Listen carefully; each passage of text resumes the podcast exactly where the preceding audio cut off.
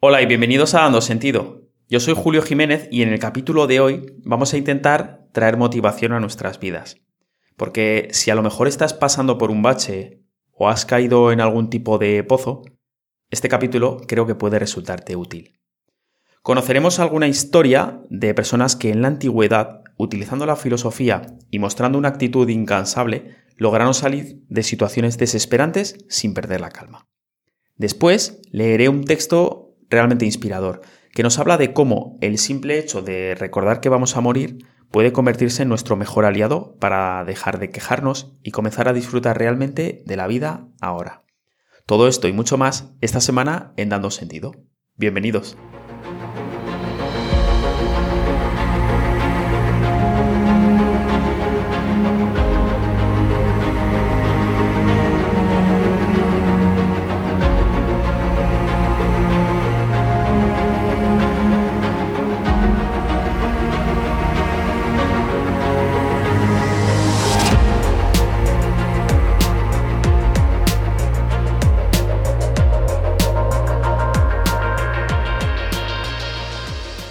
En la película The Dark Knight Rises, Batman toca fondo. Es en el cierre de la trilogía de Christopher Nolan cuando Bruce Wayne pierde todo lo que tiene. Arruinado, derrotado y con la espalda rota, es encerrado en una prisión conocida como El Pozo. Y allí se le obliga a mirar a través de una televisión como Gotham, la ciudad que ha pasado su vida protegiendo, es destruida poco a poco hundido en el peor infierno posible, es obligado a contemplar cómo todo por lo que ha luchado es destruido. Y es que en todo viaje del héroe tiene que haber un momento conocido como catábasis. Y este es un término que viene de la mitología griega y significa literalmente ir hacia abajo o descenso. A la catábasis le sigue después la catarsis o cambio, para después terminar con la anábasis o ascenso del héroe. En esta película, el director, Christopher Nolan, no se anda con sutilezas o dobles sentidos y lo que hace es meter a Batman en un pozo literalmente, un pozo del que debe encontrar la manera de escapar. Si te paras a pensarlo, esta es una simetría muy bonita, pues la trilogía de Batman comienza con Bruce Wayne cayendo de niño en un pozo y finaliza con él ascendiendo triunfante de otro.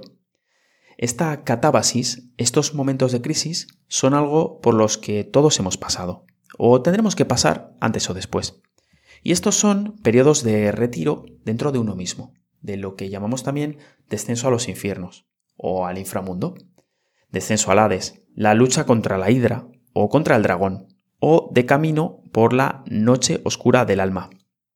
Es una fase una prueba final de la que, una vez superada, salimos más fuertes, renovados, limpios, con un nuevo paradigma o un rumbo que seguir en nuestra vida. Si les preguntáramos a los estoicos, nos dirían que ellos saben muy bien de lo que estamos hablando aquí, porque ellos son expertos en catábasis. El propio fundador del estoicismo, Zenón de Citio, sufrió un naufragio en el que perdió toda su fortuna.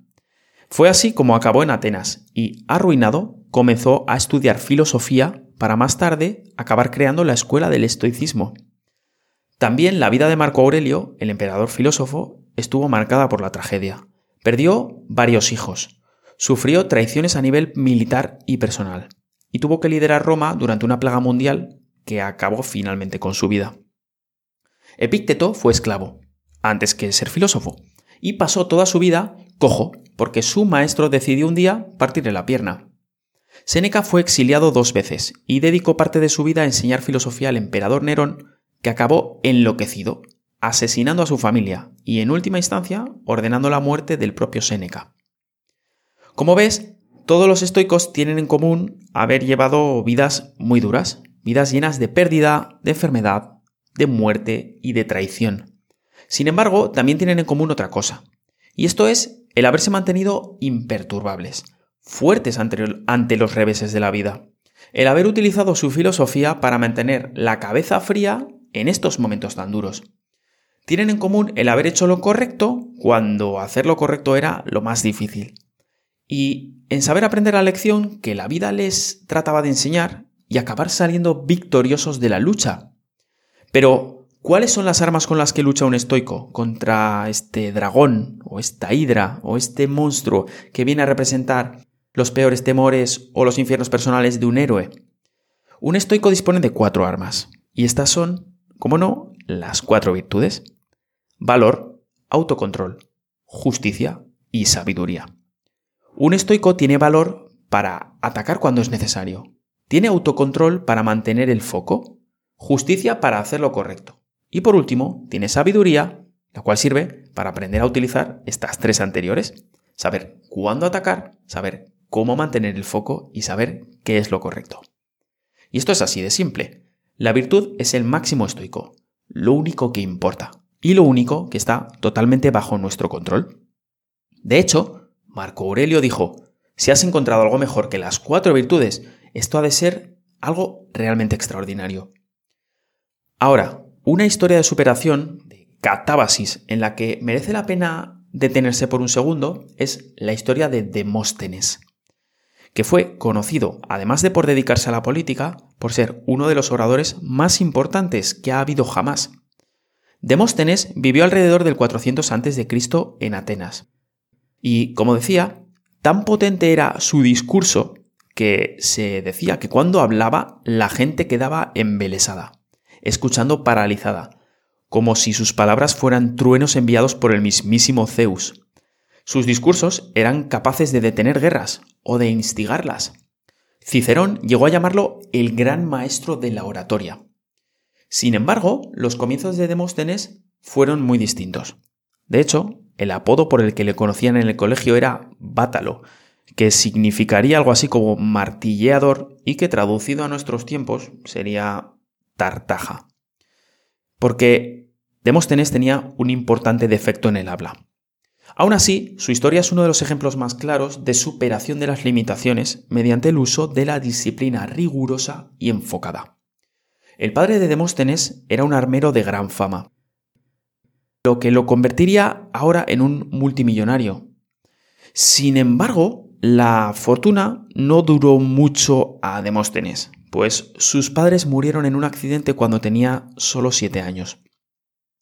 Fue entonces cuando tres tutores legales pasaron a controlar la fortuna familiar hasta que él cumpliera la mayoría de edad. Cuando por fin Demóstenes cumplió los 18 y fue a reclamar su herencia, se dio cuenta de que todas las riquezas que le pertenecían por derecho habían desaparecido, y es que los tutores habían dilapidado la herencia. Completamente arruinado y sabiendo que tendría que denunciarlos y defender su caso en los tribunales, comenzó a estudiar retórica y aprendió a escribir discursos. Leyó todos los libros posibles sobre oratoria. Sin embargo, pese al estudio de toda esta teoría, en la práctica Demóstenes era terrible hablando. Tenía una gran inseguridad social, que le provocaba mucho nerviosismo cuando hablaba en público. Además, no podía pronunciar bien la letra R. Y su manera de hablar era monótona. Su voz era muy débil. Y esto, la voz débil, era algo imperdonable para un orador en unos tiempos en los que no existían los micrófonos. Aún así, Demóstenes reunió fuerzas e hizo su primer intento de practicar oratoria hablando en la Asamblea Ciudadana de Atenas ante 6.000 personas. La cosa, como era de esperar, no fue bien. Su argumentación era enrevesada y no se le entendía bien. Además, su floja voz, así como su inseguridad, hacía que el público no escuchara ni entendiera la mitad de lo que decía. Demóstenes no se vino abajo, e hizo una segunda intentona un tiempo después. Y aunque lo hizo un poco más seguro, el público acabó abucheándole. Fue un día, cuando paseaba avergonzado y deprimido, sin saber qué hacer, que un actor llamado Sátiro se le acercó y este le dijo que su problema no eran los argumentos, sino la manera de presentarlos. Le dijo, escoge un discurso de las antiguas tragedias y léemelo. Después te lo leeré yo y te enseñaré cómo se hace. Cuando el actor le hizo su demostración, Demóstenes quedó impresionado. Porque este lo hizo usando distintos tonos de voz, gestos faciales, lenguaje corporal con los que imprimía emoción al texto. Fue en este momento cuando Demóstenes comprendió cuál debía ser la línea de trabajo que tenía que seguir. Desde entonces, el compromiso con su entrenamiento fue absoluto. De hecho, su tozudez, su perseverancia pasarían a ser leyenda. Pasó dos años dedicados exclusivamente a convertirse en el mejor orador que pisara jamás la tierra. Para ello, construyó una cámara subterránea en la que practicar. Un lugar en el que se dedicó por completo a mejorar su dicción, su voz y sus gestos. Durante estos dos años bajaba allí a practicar sin salir, encerrado durante periodos de dos a tres meses. De hecho, para asegurarse que no salía, se afeitaba un lado de la cabeza, y esto le obligaba a comprometerse con el entrenamiento, ya que él tendría que estar allí abajo porque le daría demasiada vergüenza que le vieran así en público. Pasaba horas de pie delante de un espejo grande, pacientemente recitando y examinando, con cuidado, cada detalle de su oratoria. Estudió y desarrolló gestos con los que complementar su débil voz y que ayudaran a que la gente le entendiera.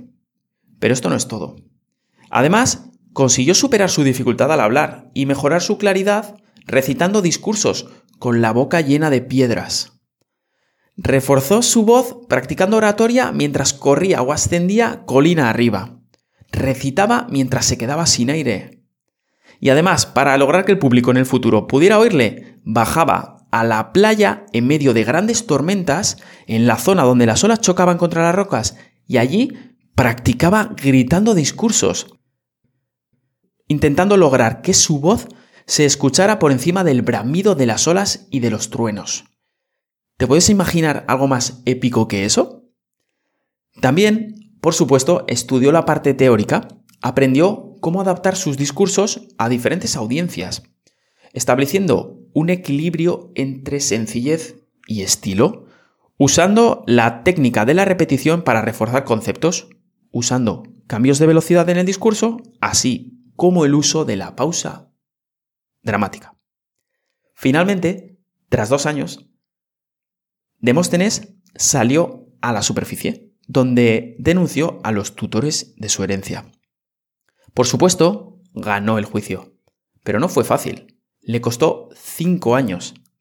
Además, solo pudo recuperar una parte del dinero que le correspondía, pues la herencia había sido casi completamente gastada. De todos modos, para aquel entonces, Demóstenes ya se había vuelto tan famoso en Atenas que pudo comenzar una carrera primero como abogado y después como político, pasando a la historia como uno de los mejores oradores de todos los tiempos. Cuentan que al final de su vida, cuando él mismo era profesor de oratoria, un alumno le preguntó cuáles eran las tres cosas más importantes que alguien debía hacer para aprender a hablar en público.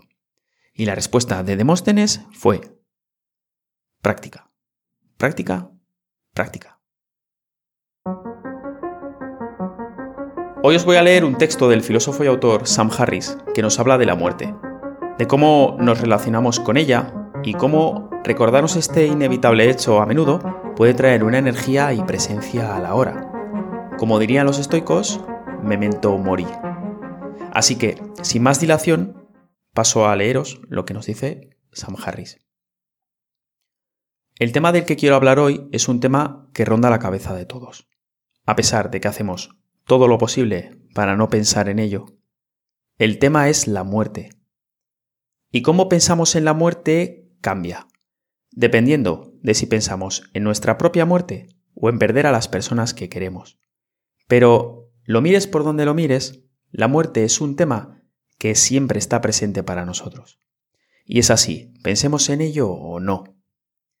Siempre se está anunciando de algún modo, de fondo, en las noticias, en las historias que escuchamos acerca de la vida de otras personas, en la preocupación acerca de nuestro estado de salud, en la atención que prestamos al cruzar la calle.